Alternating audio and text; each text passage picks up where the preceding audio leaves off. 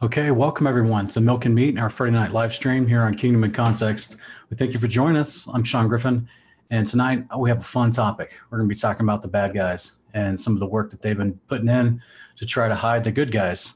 So, thank you for joining us. This is going to be a lot of fun. I want to say hi to some of the folks in the chat. Um, Mr. David Shears here. Thank you, sir. Welcome. Um, Tim with the Russian last name. Don't know how to say it. Welcome back. Catherine Lodge, welcome. Chauncey Lump, welcome. Liam Yahweh Akkad, welcome. Sky the Dome Watcher, welcome. Hope you're doing well. Uh, Jubion Kenobi, welcome. Daughter 714, welcome. West Plays Music is here. Welcome, welcome.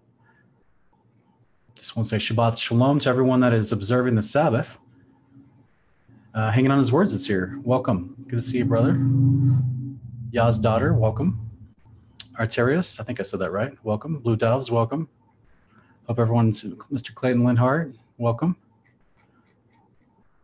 All right, Laura Cope, sh- shalom. Miss Vicky Lot, Shabbat shalom. Grace Styles, shalom to you. Psalm 119 is what here. Welcome. Shabbat shalom. Thanks for joining us. Bo Alsbrook, shalom.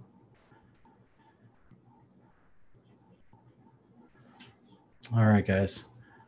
Let's see.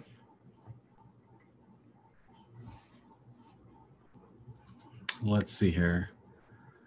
Uh, I think I said hi to everybody that I can see so far. Well, I'm excited to get into this tonight. I don't know how you guys feel, but I'm I'm super excited. This is going to be um, this is going to be a really fun episode because we get to dig into uh, we get to dig into some of the history. Um, you know, in the last couple of weeks, we looked at some of the history immediately after the days of the apostles at the end of John, his the apostle John, about the end of his lifespan, into some of that generation right after John and what they thought about the Torah, what they thought about the apostle Paul, uh, their perspective. And tonight we're going to jump into some of that as well because um, we're going to mention two people tonight, both Irenaeus and Justin Martyr. Now, Irenaeus, um, as we're going to read from his quotes, he definitely was someone that um, promoted as a disciple of Yeshua, promoted keeping the commandments of God and walking them out. As he says, that was what was passed down to him by the elders uh, and the apostles. The other guy, Justin Martyr, he's considered an apologist and a philosopher. Now, I don't take doctrine from this guy, but I definitely think that he has a historical perspective as he relays the events going on during his lifetime that we can benefit from because it's going to show us what they were all dealing with with persecution as well as with the religious leaders of the Jews which we know as the Pharisees what they were doing during the days of the second century um, that was literally trying to hide Yeshua in scripture. And guys some of the stuff that I've stumbled upon is mind blowing it blew my mind. So I thought hey I want to share it with everyone else because hopefully you can take these after we're done tonight, you can take these these apology, these ideas that I'm going to show tonight to show the the scriptures where they are, how to find them. Um, as always, guys, if you just if you don't uh, want to copy what I've done in your own, all you got to do is just go to our Patreon. You can download the slides I've already prepared, and um, I always upload them after the shows. So you can have them to pass around as a resource to show people if you're trying to, you know, if you have some people that are slipping away from the faith or people that are being swayed by really bad arguments about concepts of the faith, or if you're trying to do Torah apologetics and you're trying to show other believers that the, the commandments were taught by the disciples, it was taught by the disciples after those disciples. And um, and then there was a moment where some confusion started mixing in at the end of the second century. That's some of the stuff we're going to go over tonight and why that confusion set in and how it set in literally with what was available to them for them to resource the scriptures and to read and understand what is sound doctrine. So, um, hopefully tonight, the things I'm going to present to you, you can then take yourself and you can show people, look, here's direct evidence that we had these first few generations after Yeshua were doing the best they could to keep the teachings of Yeshua, which was to follow the way, to follow the commandments of God, to walk it out in love, but they were being uh, oppressed and attacked and persecuted on all fronts, not just physically, uh, not just financially, but also theologically. And just like we saw in the days of Yeshua, we have this roving band of wolves, right? These Pharisees, these brood of vipers, as Yeshua called them, these liars, as he calls them in Matthew 23, men that decided unabashedly that if you believe Yeshua is the Christ, you cannot, you're, you're kicked out of the synagogues, right? We know this from uh, John 9 22. But what we're going to see is even with the Old Testament scriptures that all the new believers would have had, because remember, the New Testament wasn't compiled yet. So even with those Old Testament scriptures, I'm going to show evidence tonight. The Pharisees immediately started putting their hand into the Old Testament scriptures to shade, hide, and in some cases, outright erase prophecy that blatantly spoke about the Son of God. And not just in his fulfillment in his earthly ministry as he walked around in Judea, but also what was spoken of him before he was incarnate and what he was destined to do, what was spoken of him and fulfilled in his life, death, resurrection, ascension to the Father of the right hand as our high priest. We're going to go over some of these great prophecies, guys. So I hope it's a great encouragement to you tonight. Um, the blood saves us here. Welcome. Kingdom Truth is here. Shabbat Shalom. Welcome. Uh, looks like Joe Decker. Welcome. Good to see you. David Ward. Welcome. All right. I'm going to jump right into it, guys. We have a lot of fun stuff to cover. So let's look at uh, some of these slides I'm going to screen share for you. All right, the first thing I just want to review is a prophecy. Everything I'm going to explain to you guys tonight was already prophesied by none other than Enoch himself. And you're going to, at the end of this, you're going to see why I included this verse at the very front of this presentation tonight. First Enoch 104:10.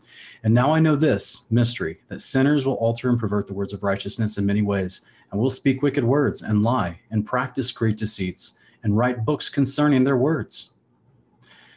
Enoch is telling you right here, just he already knows what's going to happen in the future. And they're going to pervert and alter the words of righteousness. I'm going to actually show you guys that literally tonight the altering and the perverting of those words. Luke 24, 27. This is uh, one of the greatest challenges many modern day apologists of the word and of Yeshua have is this challenge here to do what Jesus did with his disciples in Luke 24. And it says here in verse 27 then beginning with Moses and with all the prophets, Jesus, he explained to them the things concerning himself in all the scriptures. Right there, you've got a gentleman that is the word made incarnate, right? You've got our Messiah, our Lord, Yeshua of Nazareth. He decides, I'm going to explain who I am and how I was described from the scriptures, starting with Moses and then the other prophets and he does that during this walk from town to town with these two other disciples. And many people have said, man, that's almost, that seems like it'd be impossible today with some of the scriptures that we have. Like, how, you know, what, it would be very challenging because every time you try to bring some scriptures that we think speak about the Messiah, you would have someone like like the gentleman whom he's talking to, people that were raised in Judaism, even though they were his disciples, and he was weaning them, them of that back doctrine, he would still have in our modern day other people that have heard things of Judaism and how now are reading Old Testament texts that have been altered and perverted by Pharisees who later became the Masoretes, who then became the Masoretic text, who then it's it's an offshoot and a product of the Pharisees' actions. and We're going to review some of that stuff here in just a minute many people would have a, a really difficult time accomplishing what Jesus did here in this walk if we were to try this again today. But hopefully, after tonight's presentation, it won't be that difficult for you. So let's look again, real quick, guys. This is some of the stuff we're going to talk about. And I know many of you may not have actually ever heard these before because that's the point. They were hidden or removed. Moses says at some point, There shall not fail a prince from Judah, nor a leader from his loins, until he shall come for whom it remains and he shall be the expectation of the Gentiles, also the nations. Uh, that's what the word Gentile means. Also, Isaiah says, He who is that entered into judgment with me, let him stand up against me. And who is it who is justified? Let him draw near to the Lord's Son. You guys ever heard that before? You know what verse in Isaiah that's from? I bet you can't find it. Again, Isaiah says, Behold, my son shall understand and shall be exalted and glorified greatly, even as many as shall be astonished at you. So without glory shall your form be from men. Wow. A direct mention of the Son of God, spoken of by Yahweh, and speaking of him being in bodily form without glory. This is another quote from Isaiah. Anyone ever seen that in scripture? Another one's from Jeremiah. Blessed is he who was before he became man. Never read that before in Jeremiah, nor have I read it in Lamentations, which was also read by Jeremiah. Again, David says, Before the morning star, I beget thee. It's, it's amazing, guys. We're going to go over just these plus about 10 or 12 more uh, examples of this concept here throughout this presentation. But real quick, let's get to a gentleman that I already mentioned a few weeks ago. We're going to go over him again tonight. He's the uh, the Bishop of Lyons. His name was Irenaeus. It, Lyons was basically like South France. It used to be called Gaul back in the day. South France, northern Spain today. And uh, he was in charge of basically, he's the bishop, so he's trying to teach the new converts, you know, how to understand the Bible, give them a crash course on how they are to be discipled and how they are to obey the, the Lord Jesus in their new faith. So he says some really fascinating stuff here in this chapter. And he says, For such is the state of those who believe, since in them continually abides the Holy Spirit and was given by him in baptism. And he is retained by the receiver if he walks in truth and holiness and righteousness and patient endurance. Guys, there is no other definition of truth and holy and righteousness than the Torah. So this is what's explained to us all throughout the scriptures. We know this guy is explained Torah, and he already directly tells you to keep the commandments in other places, but this is a subtle nod. If you know what these words mean, you know that they're teaching Torah. For this soul has been res- has a resurrection in them that believe, the body receiving the soul again, and along with it, by the power of the Holy Spirit, being raised up and entering into the kingdom of God. Hallelujah. This guy's preaching the gospel of the kingdom. This is the fruit of the blessing of Japheth in the calling of the nations or the Gentiles, made manifest through the church, standing in readiness to receive its dwelling in the house of Shem, according to the promise of God, that all these things would come would so come to pass. The Spirit of God declared beforehand by the prophets that in respect of them, the faith of those who worship God in truth should be confirmed. For what was an impossibility to our nature, and therefore ready to cause incredibility to mankind, this God caused to be known beforehand by the prophets, in order that through its having been foretold in times long before, and then at last finding effect in this way, even as it was foretold, we might know that it was God who thus proclaimed to us beforehand our redemption. It's a pretty powerful statement, right? So up here we see him preaching the gospel of the kingdom of God in connection with the resurrection. It's amazing. All right. Next, we this is where you know this gentleman knows sound doctrine. This is the message of Yeshua. This is the message of all this all the disciples. We also have another qualifier we see here he says, standing in readiness to receive its dwelling in the house of Shem according to the promise of God. Where in the world have we read this? Guys, this is an idea, the, the specific language connecting the promises of God to the house of Shem is only found in the book of Jubilees, chapter 19, 17 through 18. Abraham says unto Rebekah, My daughter, watch over my son Jacob, for he shall be in my stead on the earth, and for a blessing in the midst of the children of men and for the glory of the whole seed of Shem. Now, this is Abraham talking about his grandson Jacob, and he's saying this to his daughter in law, Isaac's wife, Rebecca, and he's telling her about her son, which is Abraham's grandson. Watch over him. He's going to be a blessing in my stead. That's what he's actually getting the priesthood passed on to him. He'll be a glory of the whole seed of Shem. Okay. This is that type of language that we never see spoken of in Genesis um, and we never see it spoken of in any of the other prophetic books.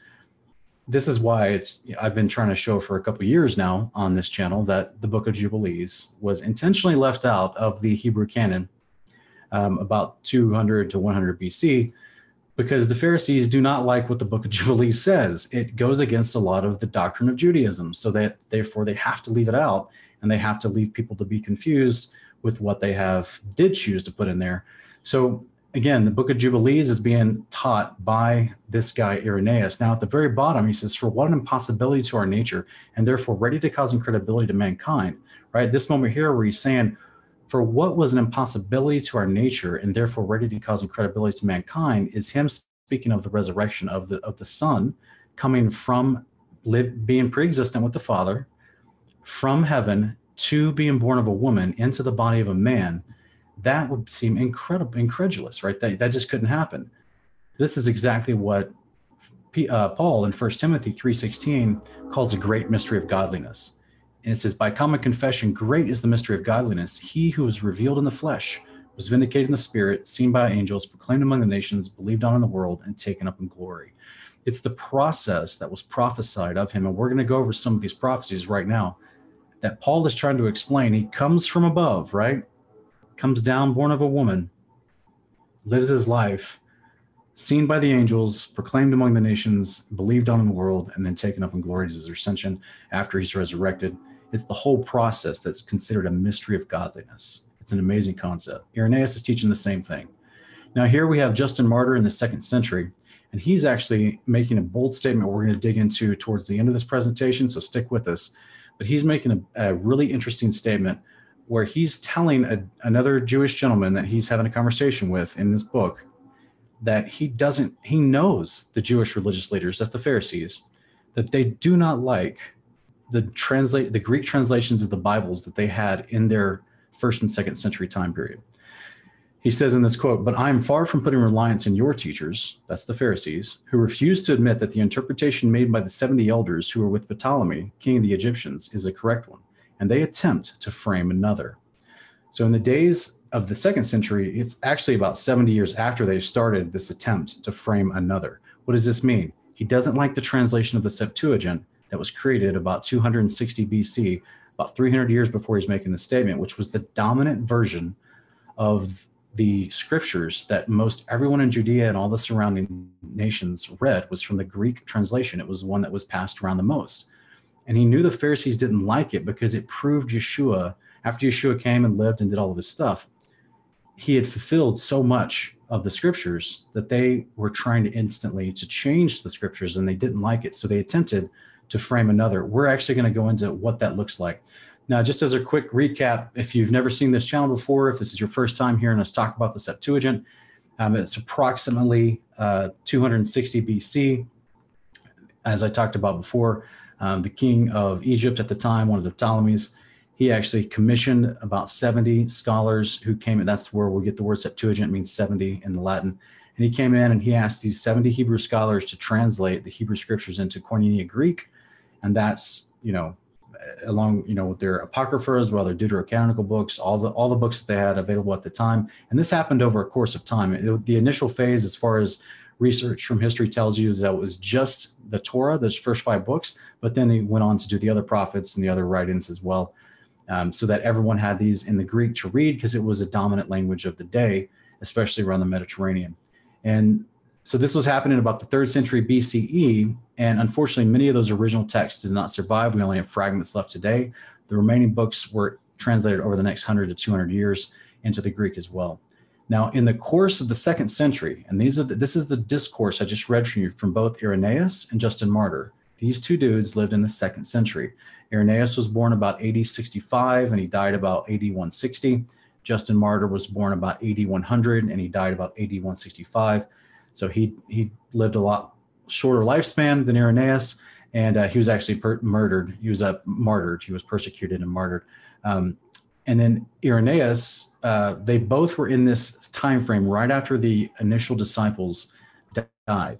Okay, and so Justin Martyr, in my opinion, if you read all of his writings, he needed um, a lot more discipling. To be honest with you, he's a big talker, but I'm thankful for him being a big talker because while he's doing his big talking, he reveals information about the history of the time that they were going through and what was happening. Even though I don't like his interpretations of doctrine or what he claims to understand from the scriptures, which I would love to have a conversation with him today to be like, well, that's, you know, I can I can show you where you're taking extreme liberties with the with the ideas about four or five places right there. But Irenaeus, on the other hand, much more conservative, much more Torah based, much more um, just grounded in the fundamentals and not trying to do a whole bunch of advanced interpretation or anything like that. So both these guys in the same generation live in two different countries and they had the Septuagint, the Greek translation of the Old Testament, at their availability. Um, now, what Justin Martyr said earlier, if you guys remember, he says he's talking to this Jewish gentleman and he's saying, I know that your leaders don't like the Septuagint and they're attempting to frame another, right? They didn't like the translation. And so they were going to try to make a new translation. So they commissioned to have their own translation made. And it's this, what we call the first of the Greek versions of the Old Testament, was executed in the second century in that of a, a guy named Aquila. He is described as a Jew or a Jewish proselyte of Pontus, and the date commonly attributed to his version is about the year 8126. His translation is said to be an executed for the express purpose of opposing the authority of the Septuagint. His version was in consequence upheld by the Jews. Okay, so they they basically said we don't like this Septuagint, we're going to make our own. We know everyone wants to read it in Greek, So that's fine. We'll, re- we'll make a Greek version of the Old Testament, but we're going to make our own translation. Now, modern scholars will look at this, and I'll just keep reading. It says, His labor was evidently directed in the opposing passages, which the Christians were accustomed to cite from the Septuagint as applicable to the Lord Jesus. The general characteristic of this version is boldly literarily of rendering. Such an endeavor is, is made to render each Hebrew word and particle into Greek, that all grammar is often set at defiance, and not unfrequently the sense is altogether sacrificed. The, this is a scholar's interpretation saying it's a bad translation, guys. From the scrupulosity of Aquila in rendering each Hebrew word, his work, if we possessed it complete and not merely in fragments, would be of great value in textual criticism because they could see how you would, if you had the original Septuagint plus his work, you could see um, just where he put in his, you know, his insertions of his own ideas or he rephrased things and that's what's interesting. So what's what i want to point out here okay is this idea that this translation its whole purpose was commissioned to go against the modern translation that had been around for like 300 years of the greek septuagint specifically about passages pertaining to the lord jesus. And as you see at the very bottom here um, i included another uh, another sentence here that just explains from my research that modern scholars they considered Aquila's Greek version to have been translated with a sense of barbarism, meaning that the passages pertaining to Jesus were reworded. So that's amazing. All right. That's the in the 126 AD, the second century, that's the first new version of the Greek Septuagint in about 300 years that the Pharisees had made specifically. Here's the second one of the Greek versions was by a Greek translator as a subsequent period in the second century named Symmachus.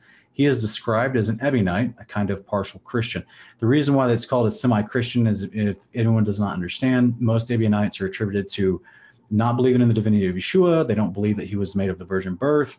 Uh, they only use the Hebrew Gospel of Matthew. Uh, they reject Paul as an apostle, and um, they only take like certain chapters from James, but they don't take the whole book of James. Basically, they just they pick and choose whatever they want um, they were an offshoot and considered partially Christian, which is pretty funny. Um, but it says that this guy's version is considered by some scholars to have been executed in good and pure Koinonia Greek because this guy was a Greek speaker to begin with. And so, therefore, he seemed to have a really good translation of the Old Testament scriptures. Unfortunately, his translation is lost to history. People don't use it. Let's look at the third version that arises in the second century. And it's by a guy named Theodotion. He's also an Ebionite like Symmachus, to whom he was probably an anterior, meaning he's an acquaintance, but his version is in many parts based on the Septuagint. And modern scholars claim he was less servile in his adherence to the words of the Hebrew than Aquila, the first guy. Although he is void of the freedom of Symmachus, his knowledge of Hebrew was certainly limited, and without the Septuagint, it's hardly probable that he could even undertaken this version. Long story short, they're saying that some of his writings, or the way he translated it, from what they do have as fragments from the Septuagint compared to the, the fragments they have left of this guy, they seem to think that he wasn't that great at the Greek, and especially with the translations. And he basically did not, what it means by he was less servile in his adherence to the words of the Hebrew, meaning that he basically was not the best translator. I'm just going to say it. He basically was not the best translator. But yet, one of his translations in the book of Daniel was eventually used by the Pharisees later on as they were compiling the Masoretic, uh, the Masoretic version in about 900 AD. The point is, we've got now by the end of the second century, guys, we've got four four different versions of the Greek Septuagint. The original and three copies that are, you know, they're they're all called into question. The second one seems great, but who knows where it went, right? But the first and the third one, they're they're very suspect. Okay, so in the days of Justin Martyr, this guy is claiming that he himself has seen two different versions of the Septuagint in his lifetime. Remember, this guy lived in the in the heat of 100 to 165 AD, right when all these new Septuagints were being created. Uh, these new translations were being published. And he says this.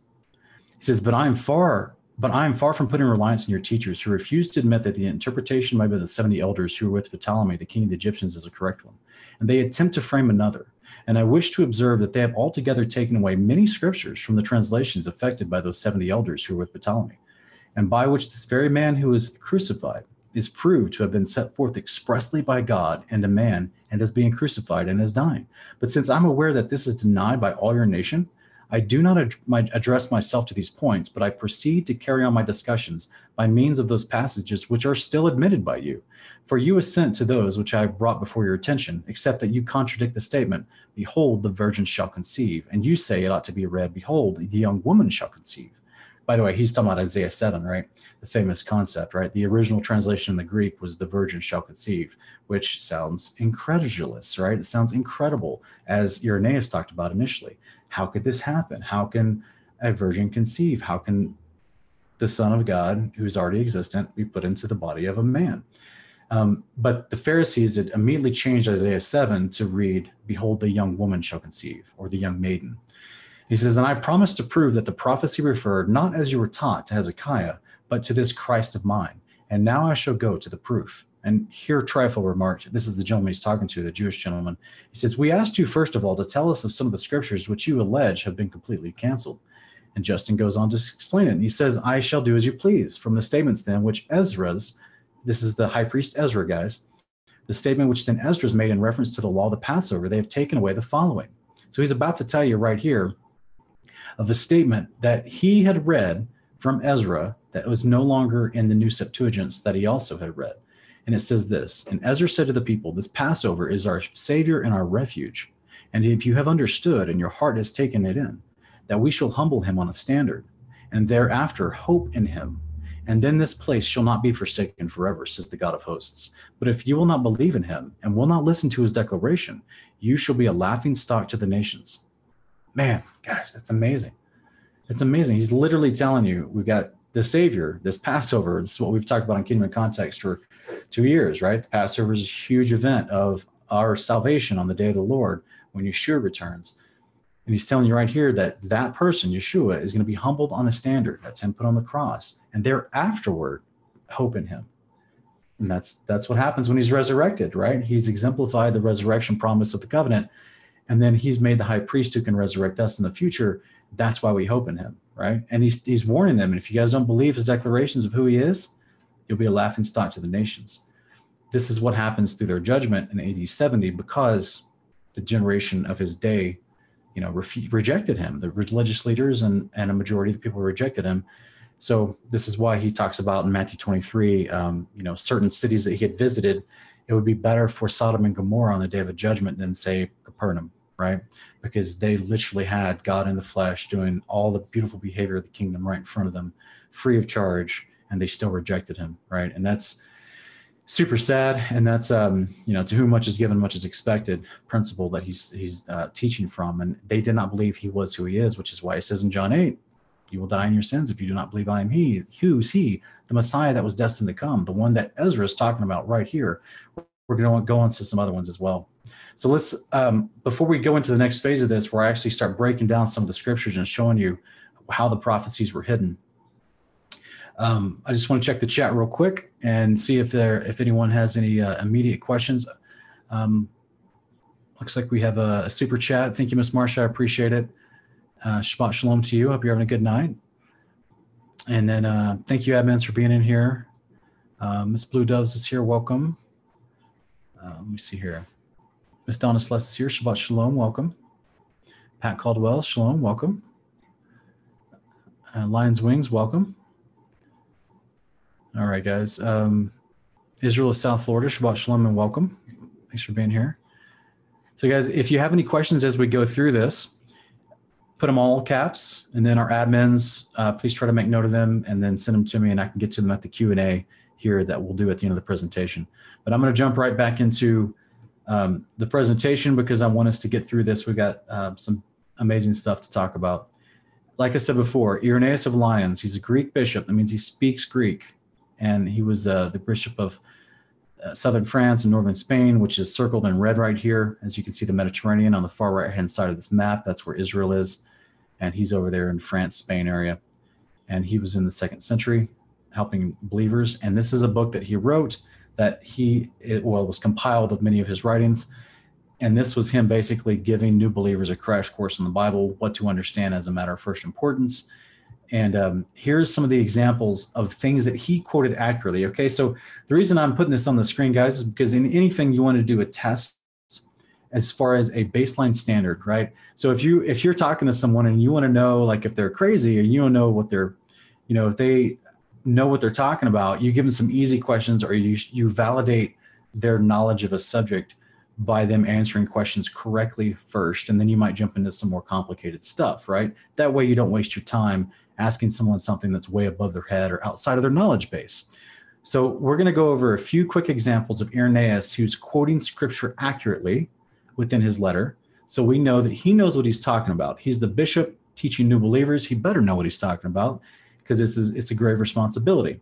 So let's look what he says right here. And one of his statements in his letter, he says, Now that we may not suffer aught of this kind, we must needs hold the rule of the faith without deviation and do the commandments of God. Oh, praise the Lord. He's teaching Torah, believing in God and fearing him as Lord and loving him as Father. Well, that sounds amazing. Now, this doing is produced by faith, for Isaiah says, If ye believe not, neither shall you understand. And faith is produced by the truth, for faith rests on things that truly are. All right, so now he's trying to explain to them how you're going to do the commandments, right, as a part of your discipleship, is produced, is that faith is produced by truth. So the truth is in you, your faith leads you to obedience. Faith, faith rests on things that truly are. So he's basically just giving them a practical command and then backing it up with some ideology of understanding for them to understand why they do the practical command because they've already come to faith in Christ. We see the same thing that he quotes from Isaiah, accurately quoted both in the Septuagint and in the Masoretic, which is what we would consider modern translations today, like the KJV. So, guys, just in case you didn't know, if you go to a, um, a, a software like any Bible site that has multiple translations of the Bible, most of those translations are built upon the Masoretic text, which is the Hebrew rabbinical, Talmudic rabbinical texts of about the 9th to the 10th century AD. So those are the Pharisees who concocted their took their own Hebrew and made their own text. That's why it looks so different from the Septuagint. And this was after I just read to you in the second century, they had tried to make their own Septuagint because they knew that's what people read the most. But then over time, about 800 years later, they started getting back into the Hebrew and they had time to work with the Hebrew text and then they promoted that. That then got picked up by you know the Catholic Church, who also then um, who was using the Latin, which was based off the Septuagint. That's what they call the Douay-Rheims. So you got in our modern translations today, you got two predominantly um, well-known translations called the Brenton Septuagint translation from the from the Greek into English, and then you got the Douay-Rheims, which based a lot of off Jerome's Latin Vulgate, which was based off the Septuagint. So, but the thing that we don't know was it based off the Aquila Septuagint that the Pharisees had commissioned or from the original? That's the big question in history. But either way, there's some differences between the modern day Masoretic, which is what we most would call the KJV in the 1500s, and the original Septuagint from 2300 years ago. But in this moment here, we see Irenaeus quoting accurately from Isaiah 7 9 in both different, whatever, whatever point in history you want to look at the translation, he's quoting it accurately.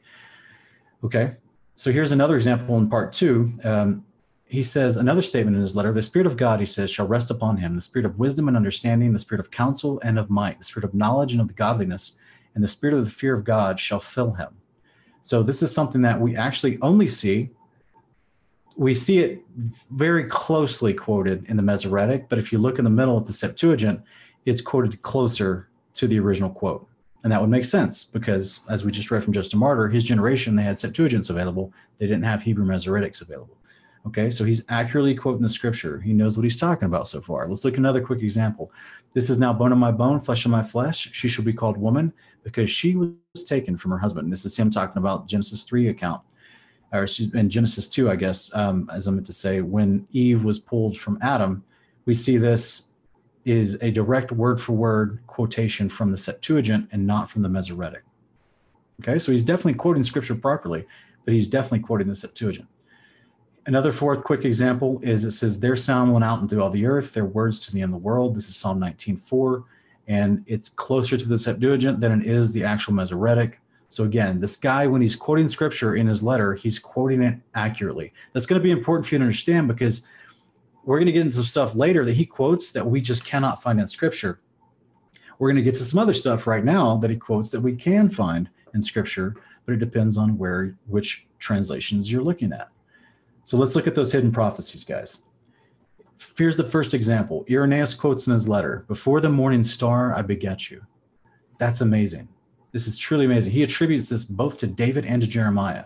So it's assumed that Jeremiah was quoting David, which I can't find this in, in Jeremiah anywhere.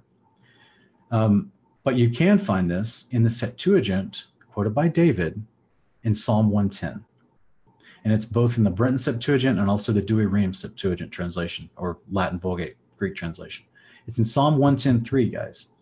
And if you look in the Masoretic below, it doesn't say anything like that. It's a totally different rendering. Guys, Psalm 110, we, we've talked about this uh, passage so much here on, on Kingdom and Context. It's especially the first four verses, right? The Lord said to my Lord, right? That that big controversial phrase. You you guys may have remember the debate that I did with the um, the rabbi, the Orthodox rabbi guy, um, Asher, who was basically I mentioned Psalm 110 to him. He's like, "Oh, that's talking about David." I was like, "Really?" Because it says Yahweh said to my Adonai, and he's like, "Yeah, yeah, it's talking about David." But here, if we had this translation, they couldn't make that claim. What does it say in verse three? For the womb of the dawn, before the day star, I begot thee. That's not David. and of course, we know that verses one, two, and four are not David either, right? So he's talking about Yeshua, uh, who's made the, the Melchizedek, the high priest, forever. So, but even more so, we've got a direct mention of the creation of the person it's talking about that gives us more context to fully understand. It can't be talking about Hezekiah or David. It's talking about Yeshua, who was before the morning star, before the first stars are created, before the creation, he existed right? And he was begotten by the Father.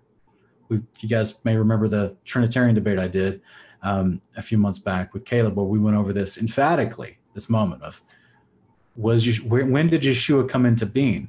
And I, he and I both agreed. This is a gentleman from uh, Messiah Matters, and he and I both agreed that Yeshua was existent with the Father before the whole world was created. But he didn't think Yeshua was ever begotten. He was never created. But yet, boom, right here, Psalm 110.3, he's begotten before the day star. He's begotten already. So it literally is telling you it's amazing. He comes from the Father and he's the Son. That's why the Father existed first. He begot his Son. That's how Father and Son works. And we have literal words telling us that. No mincing of words.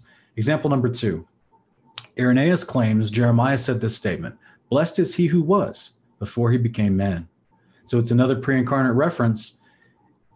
And this cannot be found in the Septuagint or the Masoretic in the book of Jeremiah, but you can find it in Enoch. And it's not the exact word for word, but it's the same concept that's being exemplified in the book of Enoch 48, 2 through 6, where it says, Yea, before the sun and the signs are created, before the stars of the heavens were made, his name was named before the Lord of spirits. He shall be a staff to the righteous, whereon to stay themselves and not fall. He shall be a light for the Gentiles. Guys, doesn't that sound like Isaiah 42? in the hope of those who are troubled of heart. Amen. That's our Messiah. That's our Lord.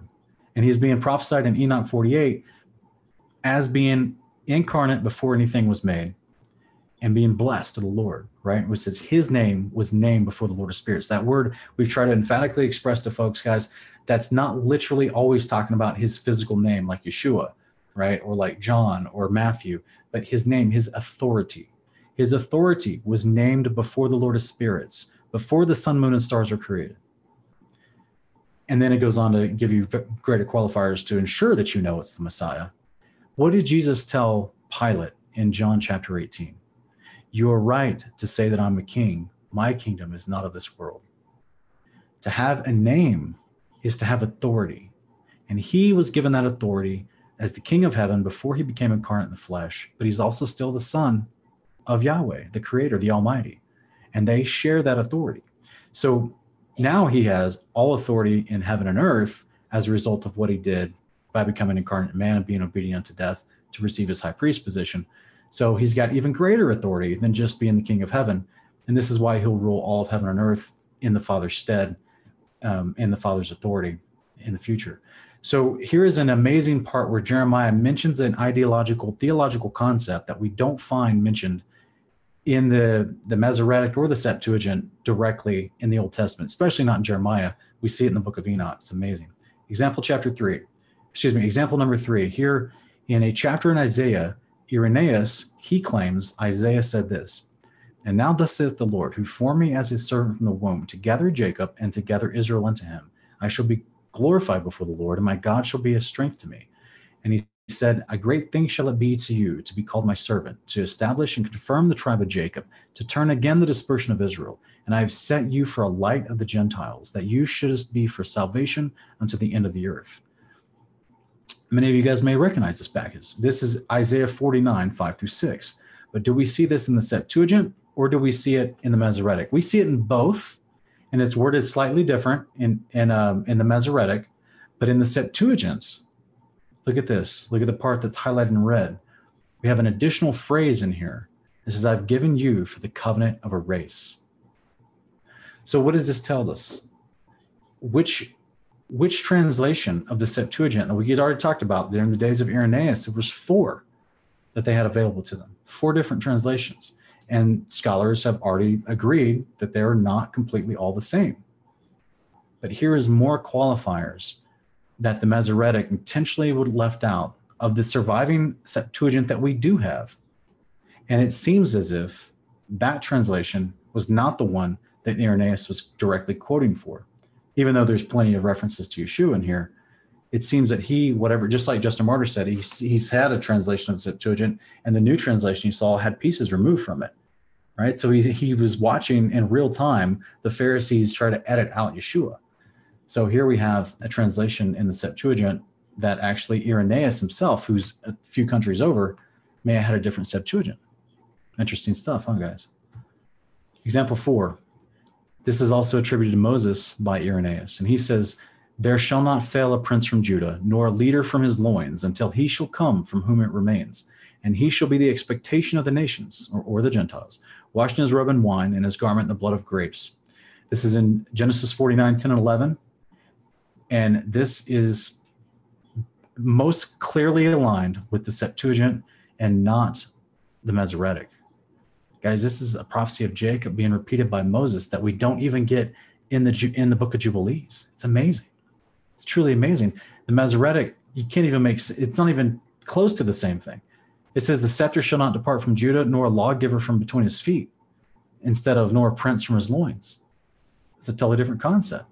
And then it says until Shiloh comes. Well, that doesn't say. People have questioned for years what what is the world? They assume that it's a, like an idiomatic reference to Yeshua. They've assumed that. But if you look at the Septuagint translation, which is what Irenaeus is quoting, we don't have to assume that. It literally tells you until there comes the thing stored up for him, and he is the expectation of the nations. And that's a prophecy that lines up with Enoch and Isaiah and Jeremiah and Ezekiel and Amos and Zechariah. You know what I mean? This is it's easy. It's much easier when you don't have the Pharisees meddling with these words. Let's look at example number five. This is Irenaeus quoting Jeremiah, and he's actually pulling from the book of Baruch but he calls it Jeremiah. Now, in case you guys are not aware, in Jeremiah chapter 35, it mentions Baruch. Baruch was a scribe and a priest, and he was an assistant to Jeremiah. Many people think that he actually wrote all of Jeremiah's words, both um, the book of Jeremiah and Lamentations, because he was the guy that was the scribe. He literally wrote down the stuff for the prophet. And he has his own books, Baruch 1 and 2, um, or I should say, you know, Baruch and then the Apocalypse of Baruch. So here is Irenaeus quoting something we see directly, word for word, in the book of Baruch, chapter 3, and the beginning of chapter 4. It says, This is our God. There shall none other be accounted of in comparison with him. He has found out every way by knowledge, and has given it unto Jacob his servant, and to Israel that is beloved of him. Afterward did he appear upon the earth, and was conversant with men.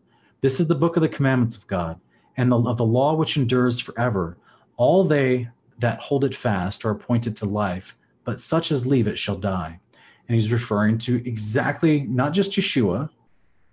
I mean, it's Yeshua's obviously in here. He appeared upon the earth and was conversant with men, but he's also talking about how the commandments from the law of God, if you hold fast to them, if you do them, you're appointed to eternal life, to life. But if you don't, you will die. This is exactly what Yeshua is preaching in Matthew 19, 16, and 17.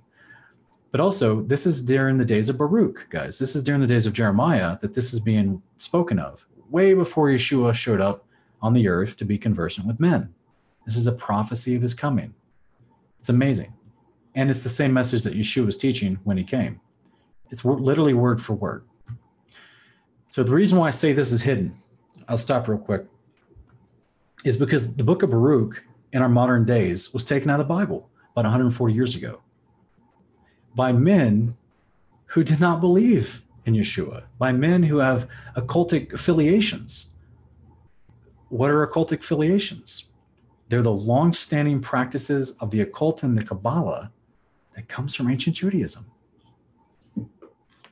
Who, who started ancient Judaism? Who's doing ancient Judaism all this time? It's the Pharisees, how they've transformed into different phases. So this is also the same ideological, theological concepts that they were teaching that Yeshua reprimanded them for that became these fundamental, um, confusing, and non scriptural principles of Catholic doctrine. Is the influence of the Pharisees all this time. And I, I don't, I, that's, I'm not going to go into too much detail on that. That's actually a, a whole nother video I've, I've been working on or researching for to, to complete later. But um, but this idea is that even books like Baruch and Ezra that were in the Bible for some time that were translated from the Greek, they've been taken out of our Bibles in modern days by people that share the same sentiment and religious rejection of Yeshua. So 140 years ago, you may have read this prophecy about Yeshua and may have been able to easily explain to someone how Yeshua was prophesied to come upon the earth like this and that the commandments of God are for life and for eternal life, just like just like Yeshua taught. Example number six. This is actually not from Irenaeus or Justin Martyr. This is from the Testament of Levi, which was actually found amongst the Dead Sea Scrolls.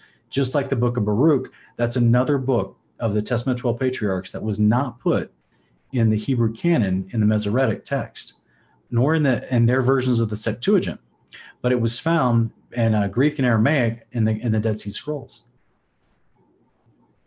Listen to what it says. And now I've learned that for 70 weeks you shall go astray and profane the priesthood. That's a big deal, guys.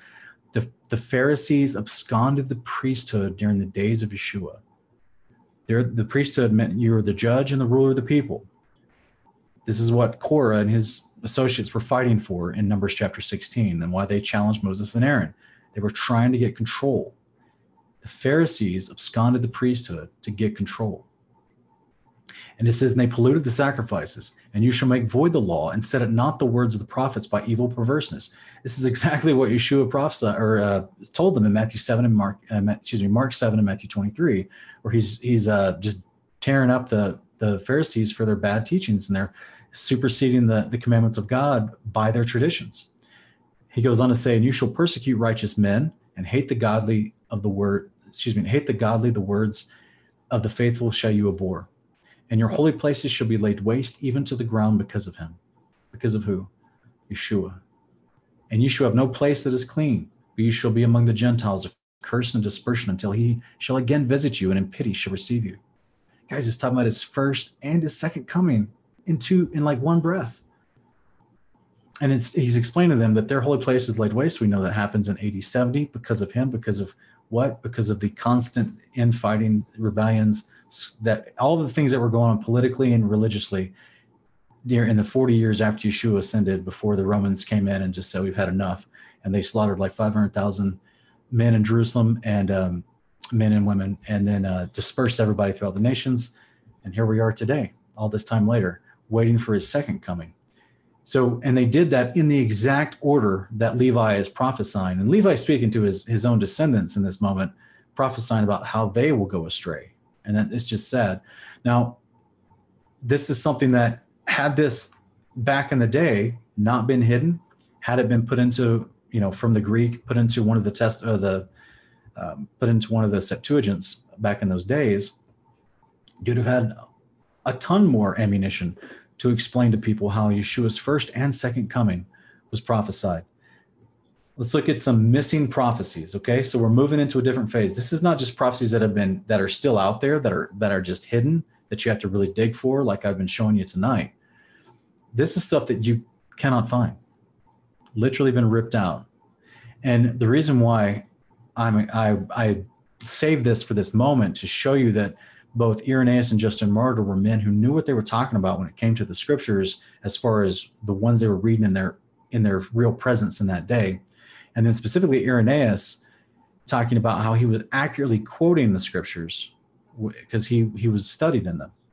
So he says of this in Isaiah, this is an example of a missing prophecy. Okay. Isaiah, and this is actually Isaiah 53. Behold, my son shall understand and shall be exalted and glorified greatly. Even as many shall be astonished at you, so without glory shall your form be from men. And many races shall be astonished, and kings shall shut their mouths, for they to whom it was not declared concerning him shall see, and they who have not heard shall consider. Lord, who has believed our report, and to whom has the arm of the Lord been revealed? you guys probably remember that, recognize that famous passage, right? It's amazing. This Isaiah 53 1. As you see down here at the bottom in the Septuagint and the Masoretic, that entire first part of that verse is gone. But Irenaeus is quoting it in the second century AD. How amazing. Literally says, My son shall understand. My son. And uh, Justin Martyr, he quotes it too, but he kind of messes up a little bit. So he doesn't have as, as accurate as he says, My servant shall do prudently, he shall be exalted and greatly glorified. So it makes you wonder which which of the two Septuagints is he quoting from? Let's look at another one. Example number two, blessed is he who was before he became a man. We talked about this one earlier, right? Because it literally, you can't find it. Now, I paralleled it with Enoch 48, 2 through 6. But at the same time, it's not in the book of Jeremiah, neither in the Septuagint nor the Masoretic, because it's literally been ripped out.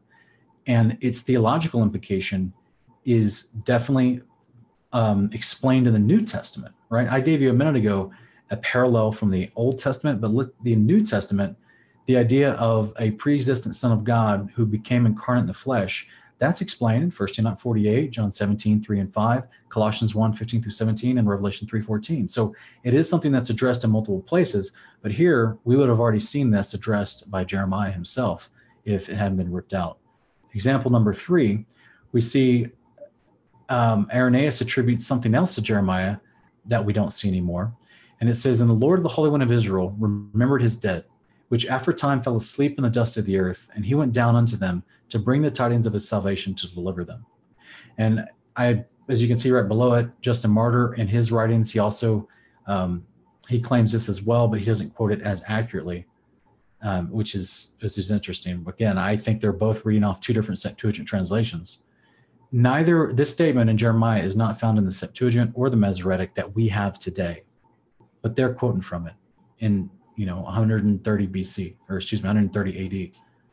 Yet the theology of what's being spoken that the Lord, the Holy One of Israel, remembered his dead, which after time fell asleep in the dust of the earth, and he went down to them to bring the tidings of salvation to deliver them. This is what 1 Peter 4 6 is talking about. For this cause was the gospel preached also to them that are dead, that they might be judged according to men in the flesh, but live according to God in the spirit. Just in case you ever wondered like what, what was he talking about? Well it would have been explained to us in jeremiah what peter was talking about but that's been ripped out. Because why? Because they don't want him they don't want the messiah being someone that is associated with sheol with resurrection with any type of fulfillment of him being in the heart of the earth for three days like yeshua said with the sign of jonah meaning he's going to be resurrected. They're trying to hide the messiah. Number four this is one that irenaeus attributes to isaiah who is he that enters into judgment with me? Let him stand against me. Who is he that is justified? Let him draw near to the Lord's Son. Woe unto you, for you shall grow old as a garment, and the moth shall devour you, and all the flesh shall be humbled and abased, and the Lord alone shall be exalted in the highest. Now, this is actually part of this we see in Isaiah chapter 58, and we see it both in the Masoretic and in the KJV. But this part right here, which says, draw near to the Lord's Son, that's been ripped out. And all it says is, draw near to me come near to me or draw nigh to me. So the actual literal mention of the Lord's Son, specifically in reference and in context to someone that who's going into judgment and who's wanting to be justified. Well, this, guys, is the doctrine of the purpose of the Messiah. Is that Psalm 12, 7 through 12, right? Do homage to the Son. Yeshua asks of the Father, the Father gives him the nations as his inheritance. and he's the one that rules over them. Psalm 110, 1 through 4, as well as John 5, 22. The Father judges no one, but all judgment has been given to the Son. That's what Yeshua tells us. Reaffirming Psalm 2, 7 through 12. Reaffirming Psalm 110, uh, 1 through 4, and reaffirming this missing part of Isaiah's statement from Isaiah 50, verse 8. Example number four. And those who serve me a, a new name, and those who serve me a new name shall be called, which shall be blessed upon the earth, and they shall bless the true God. Irenaeus is attributing this again to Isaiah in his letters. I can't find this in the Septuagint or the Masoretic, but there is a parallel passage of this idea, of this theological idea, and it's in Revelation 3:12, where where Yeshua is explaining that he who overcomes, I'll make him a pillar in the temple of my God. He will not go out from it anymore. I will write in him the name of my God and the name of the city of my God, the new Jerusalem, which comes down out of heaven from my God, and my new name. Again, you guys remember the word name. It's not literally the letters all the time. In the Hebrew and in the Greek, it can and most often does mean authority. It's his authority. Remember, he's made King Kings, Lord of Lords. He's been the high priest who's also a judge and a ruler. It's his authority he's given, the same name that he was given before the stars, moon, and the sun was created. It's his the authority that he's given. He's got a new authority. Remember what I told you earlier? He was he was made king of heaven before. Now he's made king of heaven and earth. Matthew 28, all authority has been given to me in heaven and earth. That's his new name. This is exactly what Isaiah, the what we don't have, can't find anymore that Irenaeus is claiming Isaiah taught. And on those who serve me, a new name shall be called and which shall be blessed upon the earth, and they shall bless the true God. What did Yeshua tell us in John 17, verse 3 through 4 and 5, right? That this is the truth, that they would know you, the one true God, and your Son whom you've sent. It's amazing, guys. It's amazing. Example number five. This is um oh I'm sorry, that was a mismixed slide. Sorry about that. Example number six. Irenaeus attributes this statement to Isaiah no mediator, no angel, but the Lord himself saved them. Because he loved them and spared them, he himself redeemed them. Can't find this in the Septuagint or the Masoretic. This is everywhere. I didn't want to put scripture uh, like, you know, uh, parallel theological references because it's literally everywhere in the scriptures. Is the idea that this is the role of the Messiah. The, the Adonai, the Lord of God, the Son of God was sent, John 4 14.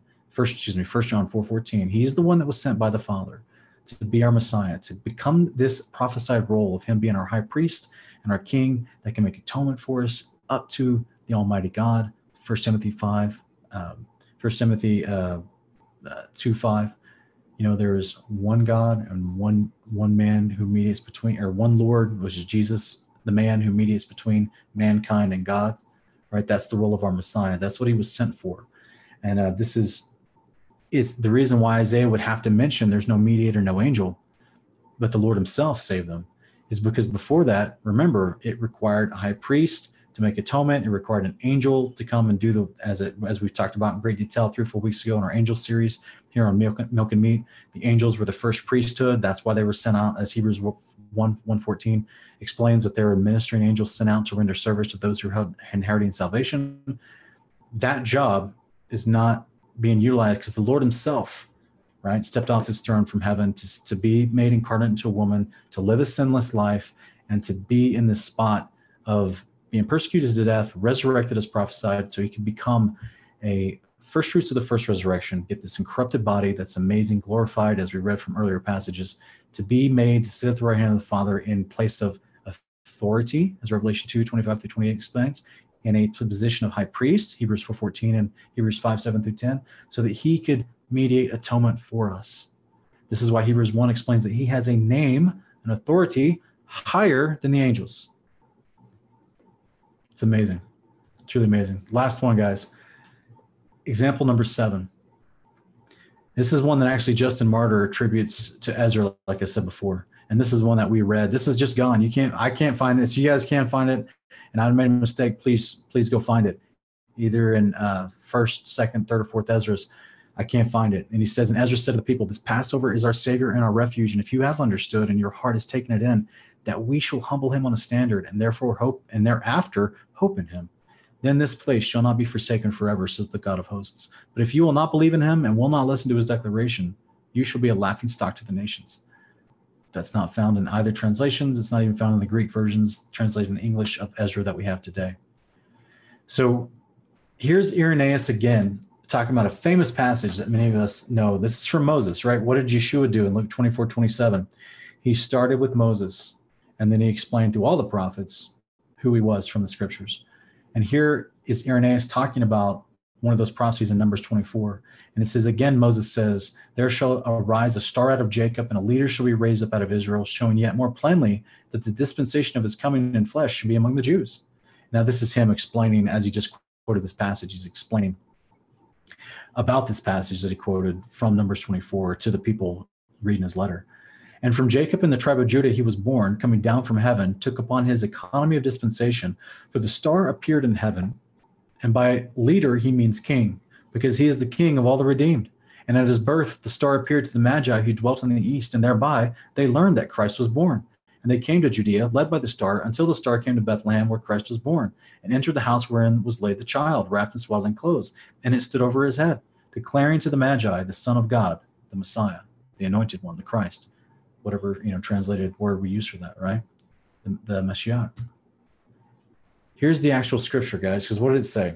And I actually made this for my Enoch debate a while back, uh, but it's hopefully you'll understand the breakdown. Now, this is from the Blue Letter Bible, which has the Septuagint in the Greek on there in the main screen. But look on the left here, and you can see.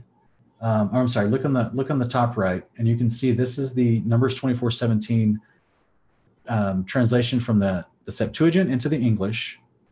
And this is what we see in modern translations of what's actually being translated that we saw Irenaeus speak about. I will point to him, but not now. I will bless him, but he draws not near. A star shall rise out of Jacob, a man shall spring out of Israel.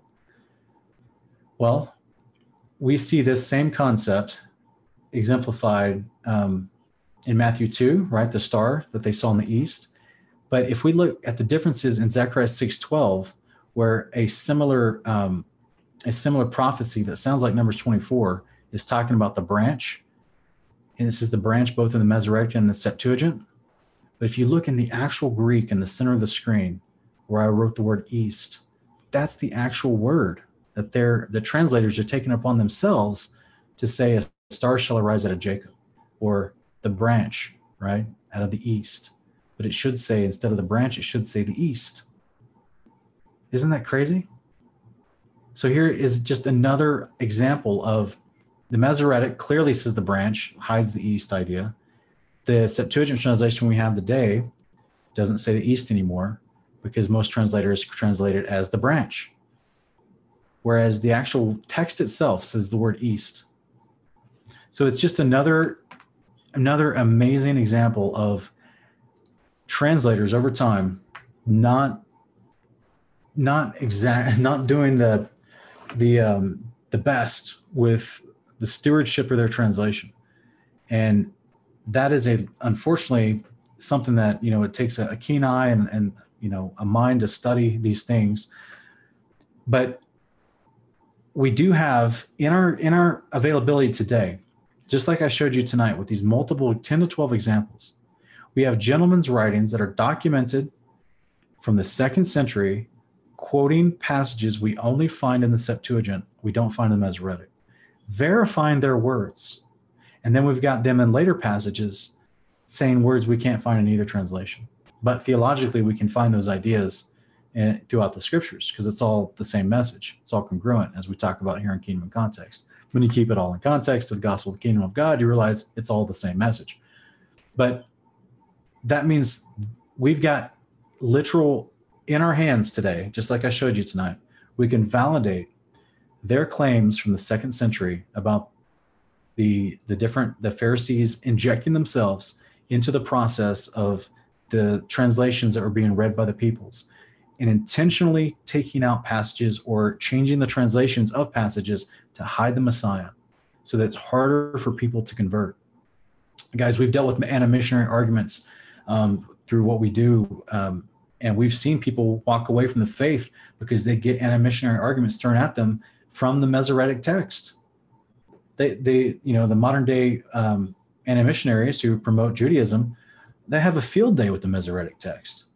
because they they see Yeshua saying one thing, they look in the Old Testament, and they can't see him lining up. They think that Yeshua is a false teacher. Same thing with Paul. They do the same thing with him. But if they had the Septuagint, they see like, oh, it's perfectly lined up because that's literally what they were quoting back in the That's all they had back in those days. They didn't have a full on, um, uh, full on Hebrew New Testament back then. It was all done in Greek for the most part. Same thing with the Old Testament. So there is uh, there's a lot of um, hopefully there's a lot of what's the word I'm looking for. Um, there's a lot of hungry people out there that really want to know the scriptures. They really want to know, you know, the truth, and they and they have loved ones who've been caught up in a bad arguments. Hopefully tonight, guys, I'm giving you some ammunition to attack some of that stuff. Um, we have one of the questions tonight asking us from Blue Dove. She's asking, is that when I mentioned earlier, I'm thinking she's referring to the, the Testament of Levi, chapter 16, 1 through 5 that I was reading, where it says, and I learned in the in the prophecy of the 70 weeks. Um, that would not be the Daniel prophecy. Testament Levi says like five to seven different times that, that Levi got his information from the book of Enoch. So we don't have all the writings of Enoch uh, preserved throughout history, and I'm and from what I can glean, the tw- the Jacob and the patriarchs, the um, his twelve sons, they had what I would suggest would be the fuller writings of Enoch. We just have like pieces of different fragments put together as the book of First Enoch from like six different manuscripts. So um, let's see another question real quick. We've got um, another question saying, "Are you saying that Ezra linked the Passover to the Messiah, or do you cite that passage for another reason?"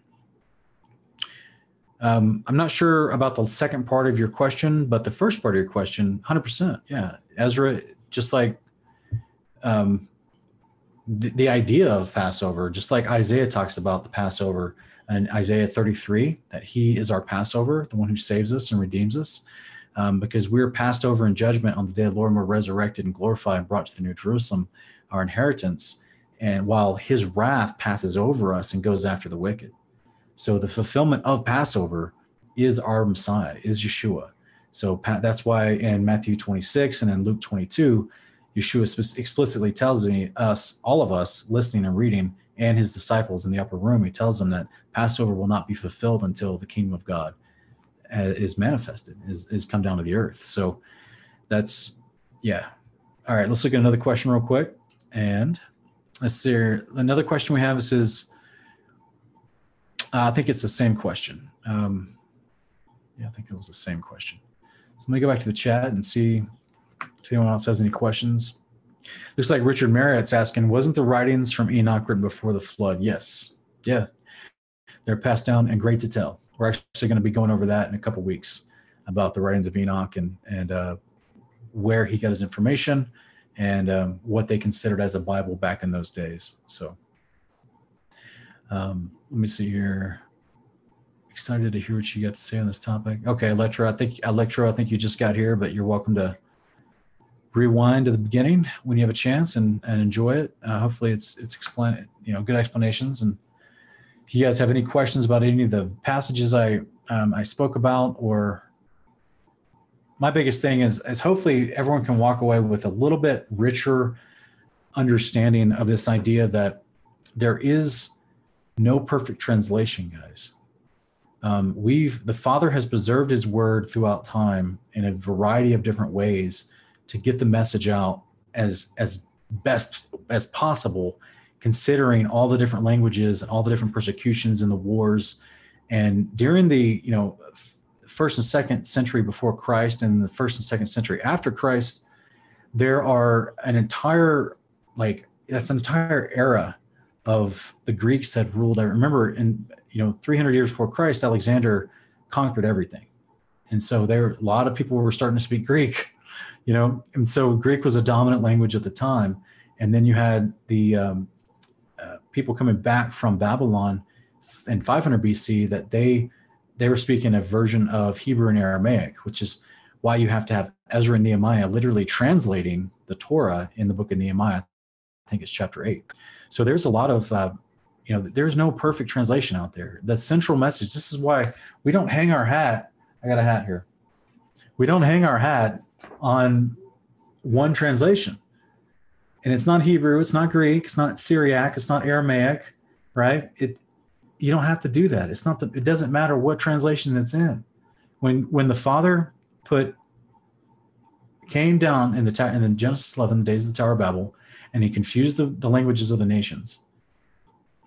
Everyone went off speaking different language. That did not stop him from communicating his truth, his message that's been the same since Adam, which is the gospel of the kingdom of God. The moment that Adam got kicked out of the garden, the gospel of the kingdom of God became extremely relevant to know and understand. The culmination of your obedience and the process that I'm going to enact throughout the ages is going to lead you and all of your descendants who are faithful, who believe, I'll resurrect you, bring you back into this garden. I'll bring you back into paradise, back into my house. That's the gospel of the kingdom of God that Yeshua and all the prophets preached. If we have one little word that's different in this translation, or two little words that are different here, even as I showed you tonight, even if you have an entire text that's missing, making it a little bit more difficult to ascertain the the you know pre-incarnate identity of the Messiah, it does not change the gospel of the kingdom of God the enemy has been, and I'm going to say this, I'm not trying to, you know, slander celestial beings or anything like that, but the enemy is not that bright because I, they're not that powerful. So they have not been able, they can do their best to change words here and there. And in, in throughout history, you see mass oppression where they go to the point of killing Christians and trying to stomp out and burn all their scrolls and all their manuscripts. But the, but yet here we are in the 21st century with more Bibles being printed than ever in history and more availability to the Word of God than ever in history. And now there's an, a new awakening in the last 10 to 15 years of people realizing the older ways. It's the fulfillment of Jubilees 23. They'll return to the path of righteousness and remember the law of God and walk in the ways of the Father once again in fullness, not just in faith and ignorance like we had for many generations, but now coming back to a sense of fullness the best they can so this is a beautiful prophecy that's Deuteronomy chapter 30, 1 through 4. Um, and the Father is going to come through with his message of the gospel of kingdom in any generation throughout whatever limited text they have or maligned or altered or perverted text they have. The Father's going to get his gospel the kingdom shouted out to any nation in any generation he wants. And in fact, at the very end, before Yeshua returns, just in case everyone is just accountable and aware so they can repent from their sins, he has an angel fly through the heavens and shouts it to the whole world. All right, we have another question real quick, guys. It says, um, looks like Jubion Kenobi uh, says, what do you say to people who say that God would not allow anything to change his word? I, I think I just, before I even read that, I think I just rambled on about that question there. So, um, sorry, I guess that was appropriate. I didn't see your question yet. So good deal. Um, so let me see if there's any other questions that I can see in the chat.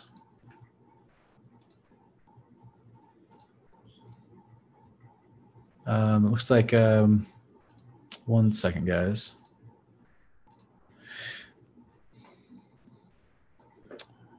When did he say Baruch was taken out of the Bible? Uh, 1880, I think it's 1881 or 1888 in the 1880s about 140 years ago. Um, same with Esdras and Wisdom of Solomon and a whole bunch of about 14 books removed from from the American canon of 66. It used to be the American canon of 80, but those removed. And when you try to look this stuff up, you're going to see that uh, people will say, "Oh, well, those were just considered deuterocanonical." So those were those weren't really scripture. But that word was invented in the 1500s by Martin Luther, who decided to start calling those deuterocanonical. Um, he's not a prophet of God. He doesn't have the authority to do that. And yeah, so they're, they're scripture like anything else, and they were just taken literally ripped from the Bible in the 1800s. So go research that. I actually have a video on my channel. Um, it's, it's, titled "I Was Wrong: The Apocrypha in this Bible," and and I explain some of the ideas of those words and what they mean, and and uh, a good definition of how to consider these terms when you run into people from seminary or you run into people from Judaism that try to downplay some of these prophets' books so that you don't read them uh, because they do it all the time. They don't want you to know the truth of the gospel of the kingdom. So, all right, let me see here. It looks like we have.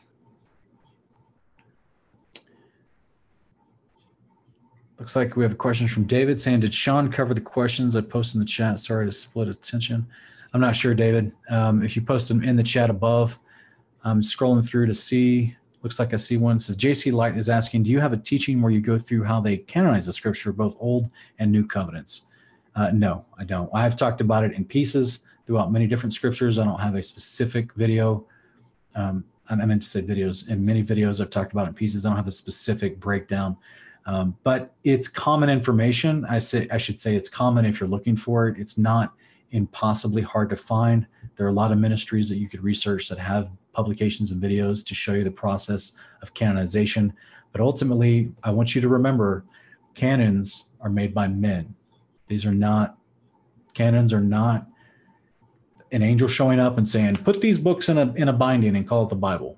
No, it's just a bunch of dudes sitting around saying, well, you like this book? You like that book? I think this book is good. And this other guy across the table is like, I don't think that book's good. So then they have to figure out how to compromise. It's crazy if you guys start researching the history of the canons, you'll see there was a, a council put together in um, in the second century, just the same time period we've been talking about tonight. There was a council put together that they wanted to include a whole bunch of books um, except for James and Revelation. And then 200 years later, there's another canonization council that came together and they wanted to put back in Revelation and James. And you're like, what happened in 200 years? What, what, what changed?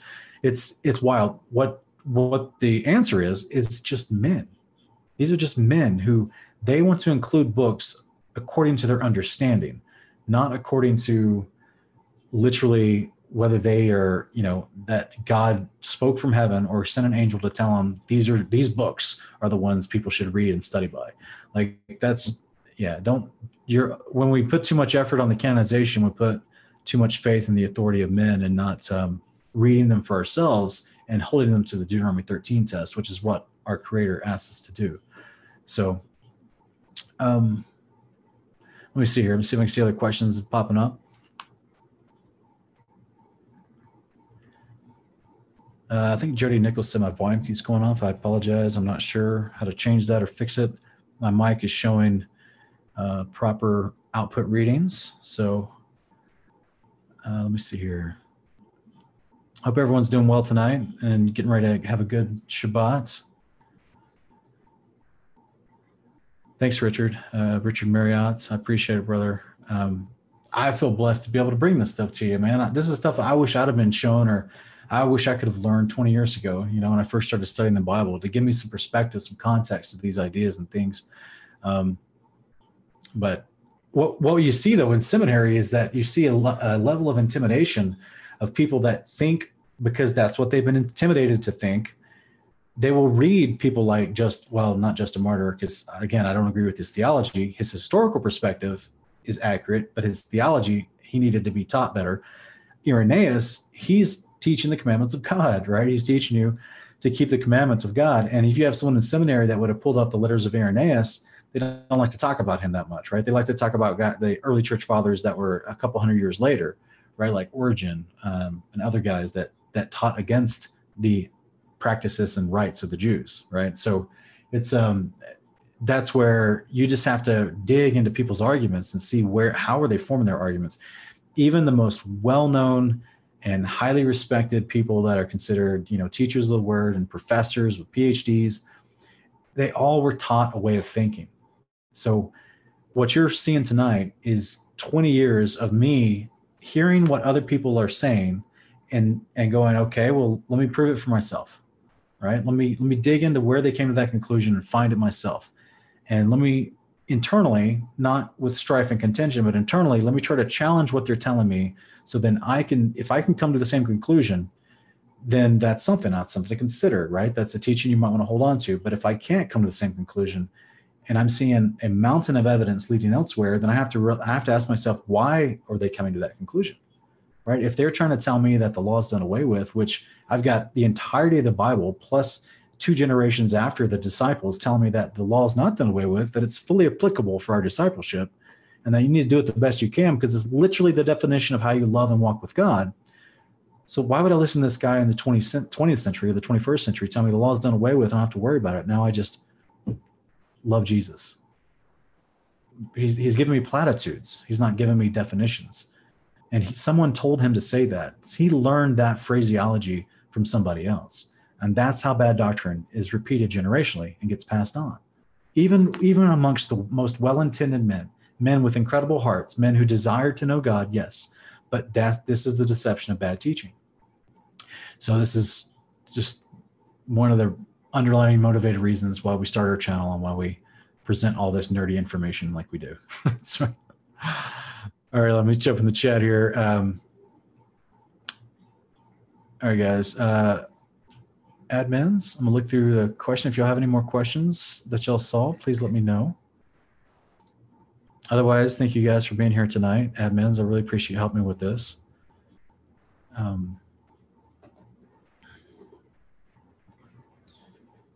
okay, uh, looks like Catherine launched it's her first time here. So thanks. Yeah, I hope it was good. This one's a little bit more like historical than we sometimes we just do all scriptures, you know, but um, that's our goal is we want to teach scripture from scripture, not from, you know, our opinions.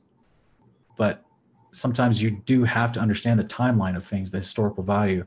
So again, that's why we have on our context tree, um, one of the branches on our context tree is timelines. And so that's why we, we address the topic of timelines tonight and how things came together and where these statements came from in scripture.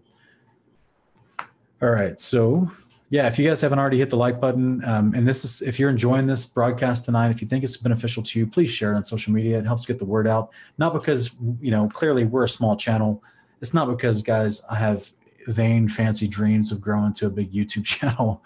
It's because we are the whole purpose of social media is that you get to interact in social circles and you have a choice when you're doing that all day right? Because you get to reach people all across the world or all across the country or even all across your city or state that you couldn't normally reach in your daily life just going around your town doing your job or whatever going to the grocery store or the post office right? So social media is an incredible tool. You can go out and you can reach people all over the country and over the world with a message. And the question is what's your message? What do you want to be about? What do you want to talk to them about? What do you want to see other people talking what do you want other people to see you talking about from all over the world. Well, social media gives that opportunity. And my wife and I decided we want to encourage people, help them grow in the word. And our goal is to spread a contextual based understanding of the words so they can have clarity. And we use social media for that. So if if this presentation tonight blessed you, please share it on social media. Um, it, it's not so that we can grow a big channel. That's going to just come over time. That's just a natural thing. But we truly want to bless people with this because we see so many confused and hurting people out there who are leaving the mainstream churches because they're not getting solid foundational contextual teachings. They're they're coming to their pastors with questions and saying the verse says ABC, and then the pastor turns around and says, I know it looks like ABC, but really it's XYZ. And people are just confused and they're walking away from the church, and it's a huge blow to their faith we hope to step into that gap and say, look, here's the context of scripture. Be built up in your faith, be edified, walk in strength, know the Lord, do his behavior, be excited about the hope of your resurrection that Paul called the hope of glory, and enjoy your life. You know, this is the enjoy your faith while, while you're not persecuted. Like, just this is our goal is to help people have a better quality relationship with the Father. So, yeah, just consider sharing the video if you like it. Um, let me see if I can see any other questions. Hope everyone's doing good tonight. And put any questions in the chat and also in the comments. So if you're watching this video later and the live chat's already over, put your questions in the comments. I'm gonna do my best to try to get to them. Guys, I just wanna make a blanket um, warning, I should say. Over the past few weeks, we've had a lot of people coming to us trying to present anti-Paul arguments. So if you're going to do that on my channel, I will be removing you because we have taught against that emphatically. We've explained, and there's there's a lot of resources out there to answer those questions. We've answered a ton of those questions from Scripture with many different videos. Uh, I have an entire Galatians series that helps you understand Paul taught Torah and was validated according to Deuteronomy 13. Um, but we still have people come to our channel with accusations against a prophet sent by the Father, the Apostle Paul. So we're you know we just had to come to an executive decision. We cannot allow that to continue to persist on our channel. There's too many people reading the comments trying to learn stuff and i don't want them swayed by bad information that has easy answers to it but the people don't want the answers. They just want to continue to accuse someone and that's the spirit that i've seen of this. So with all love and respect if you come to my channel to do that i'll be removing you. And um, I'll be removing your comments because I don't want you spreading false doctrines like that to, to my audience, my viewers. And if you persist, I'll have to block you from the channel because you can't behave yourself. So just I just want to lovingly throw that out there, okay? Uh, looks like we have uh, the Great Deceptions here tonight. Good to see you. Thanks for joining us again. Shabbat Shalom. Chris Howard's here. Shabbat Shalom. Thanks for joining us. Um, David Shearer, I'm not sure. Oh, you're sharing a. Okay, I think you're sharing a a, uh, a recent video I did to somebody. Yes, Callie, Callie J, you're exactly right. It is slander. That's why we're not going to put up with it on our channel. Um, there's one. It's one thing to argue against something. It's another thing is when you you're not even you're ignoring the words and just making up baseless accusations. Um, you're, you're literally falling prey to slander. It's Deuteronomy 19. I think it's verses like 17 through 21. You, it's literally, in, uh, if we live back in the day in ancient Israel, and we had to answer to the judges because you know we're in covenant with the Father and we're doing the behavior of the commandments, and these this this group of people out there that are slandering Paul, they would literally be brought before the judges and they would be put to death because Paul can be venerated from Scripture in a hundred different ways that he's not a false apostle and he's not a false prophet. So therefore, their accusation becomes slander, and they receive the punishment that was intended if the accusation was true. And to call someone a false prophet, it's a death penalty. You see how that works? If you guys aren't familiar, go read Deuteronomy 19. It's very serious. So two, three weeks ago, we were trying to just address the arguments and be be chill about it. But I keep getting people come to my channel and message my inbox and social media, continuing to spread nonsense and slander about prophets that the Father has sent us to explain His Word and to be a benefit to the body. And I'm just not going to put up with it anymore. There, I'm just you will be removed. So, um, oh, Miss Donna Jagers is here. Welcome. Good to see you. Um, any other questions, Stephen Belk? Welcome. Good to see you. Yeah, I, I appreciate you. Thanks for the kind words. Um, hopefully, it has been a strength to you. Pixie from Dixie, that's a fun name. Do you think the gospel has gone to the whole world? No, in fact, if we look at Matthew 24, it's actually a pretty interesting statement that Yeshua explains when he talks about that. Um, as always, we're trying to help people look at the context. Um, but I'm going to screen share real quick for you. And let's look at Matthew 24 together, okay? And this is a moment where he's about to actually, you know, he's talking about end time persecution, stuff that will, you know, tribulation so great that no one's ever experienced anything like it, which is why I don't think we've ever we're not there yet, right? But in verse 9 through 14 in Matthew 24, he says, Then shall they deliver you up to be afflicted and shall kill you, and you shall be hated of all the nations for my name's sake. And then you shall many shall be offended and shall betray one another and shall hate one another, and many false prophets shall rise and shall deceive many. And because iniquity shall abound, the love of many shall wax cold. But he that shall endure unto the end, the same shall be saved. And this gospel of the kingdom shall be preached in all the world for a witness unto all nations, and then the end shall come. Guys, focus in. This gospel of the kingdom. You guys have done in uh, my first two videos on this channel. Go go watch my new beginners playlist. My first two videos was about Yeshua's gospel of the kingdom and how he preaches it everywhere, all throughout Scripture. It is um, the central message of all the prophets. It's the gospel of the kingdom. And right now, especially in America and many many states that America has evangelized in the last hundred years, or excuse me, many countries America has evangelized in the last hundred years, they're not preaching the gospel of the kingdom in its fullness. All they're preaching about is the king of the kingdom. They're preaching about repent, believe in Yeshua, forgiveness of sins, go to heaven, right? They're, they're preaching that core message, most missionaries, about the king of the kingdom. And that's wonderful. Hallelujah. Thank you for that. They put their life on the line to go do that. May the Father bless them. But the gospel, the kingdom that Yeshua preached about, is the kingdom come, is the New Jerusalem itself. The Garden of Eden, enhanced and made bigger, turned into the New Jerusalem, the paradise of God that Paul talked about is currently in the third layer of the firmament in Second Corinthians chapter 12, verse 1 through 3, that we see come down out of heaven in Revelation 21, 1 through 3, and then 9 through 10.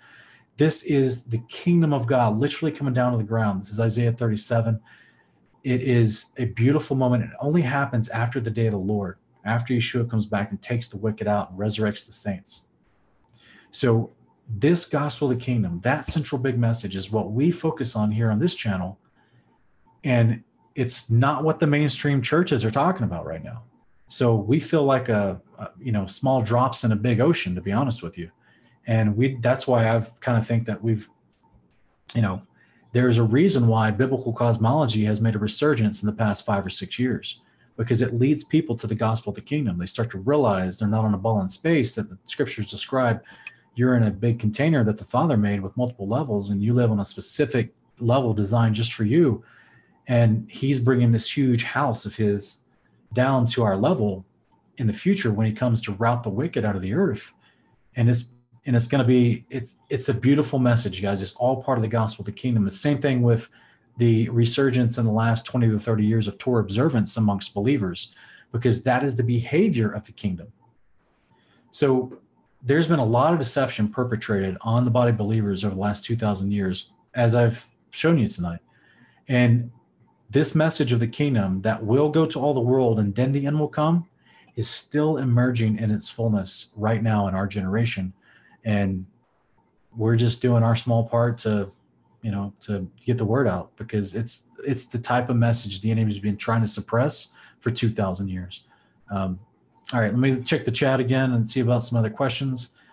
Looks like we have Chris Howard is asking, were the scrolls that Yeshua read out of, were they in Hebrew or Greek, and how would we know?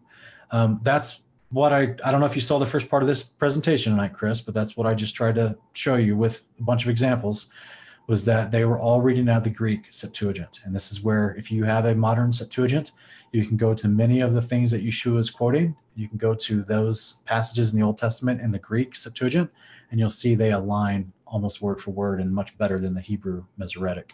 So that's, um, yeah, he had the Greek. And that's how you can know. And I showed you how you can know in the first 45 minutes of this presentation tonight.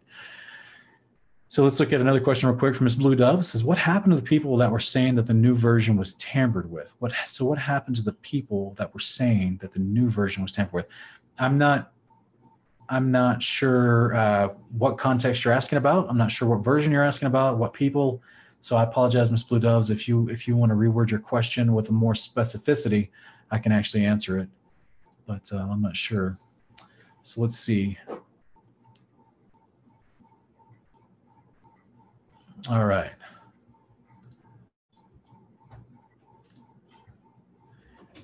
Let's look at. Clarify her question. I sent you a screenshot of it. Thanks. All right, let's try this again. All right, so Miss Blue Doves is asking, like Irenaeus, he was saying to the Jews, they took out these texts. What came the argument? Now, I think you're referring to Justin Martyr was was talking to the gen, the Jewish gentleman in his city, and that they had taken out the text. What became of it? That the whole thing of what I'm talking about is what became of it. They they were making three new translations of the Septuagint in the second century. So they already had a translation of the Septuagint, which was the Greek Old Testament.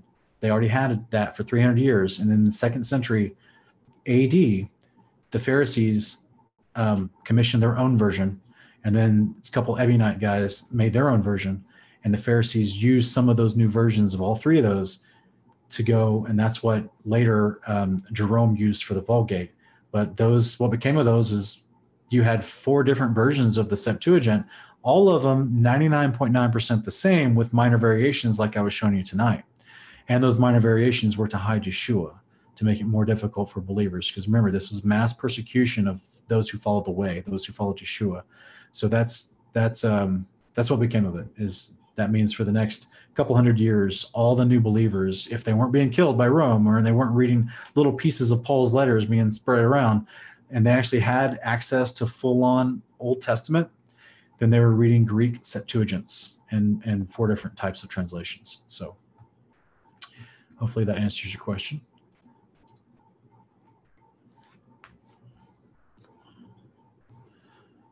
All right, guys. Well, I really appreciate everyone being here. Um, look at Micah 68, Shabbat Shalom. Welcome. Thank you, brother. Good to see you here. And uh, I think everyone is, um, I, don't, I don't see any, any other questions the, for the time being. So thank you all for being here, guys. I'm going to sign off and, and go rest. And um,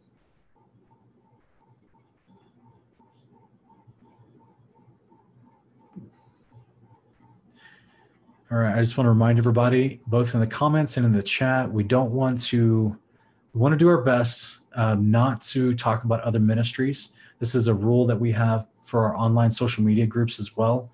Um, and if you guys aren't a part of that, go check us out, by the way. Come find us on Facebook, join our social media groups, or Kingdom in Context backslash Hanging on His Truth. The link should be in the description of this video. And you um, come join us. You can ask more questions throughout the week and in there in fellowship and we you know people post funny stuff and talk about scripture. It's more of a study group okay? It's not really a current events group. We really like to study the bible. But come find us and join that if you want. But one of our rules for that that we try to uphold also on the comment sections on youtube as well as our live chat is that we don't want to talk about other ministers or ministries but clearly there's lots of ministries out there that teach different doctrines that we don't teach here on Kingdom in Context. We want to do our best to address the arguments and not the teachers, right? Address the teachings and not the teacher. That way we don't fall into slander, okay? Because slander is when you misrepresent what someone is saying or espousing. So if that just is a easy, easy little way for you to just stick to the point of what's the bad argument and don't, don't turn into the bad guy attacking another person. Does that make sense? So thank you, um, moderators, for continuing to uh, watch out for that in the chat. So, all right, guys, appreciate you in the live stream. Thanks for everyone for joining us, and we hope to uh, see you back here next week on Milk and Meats here on Kingdom Context. I hope everyone has a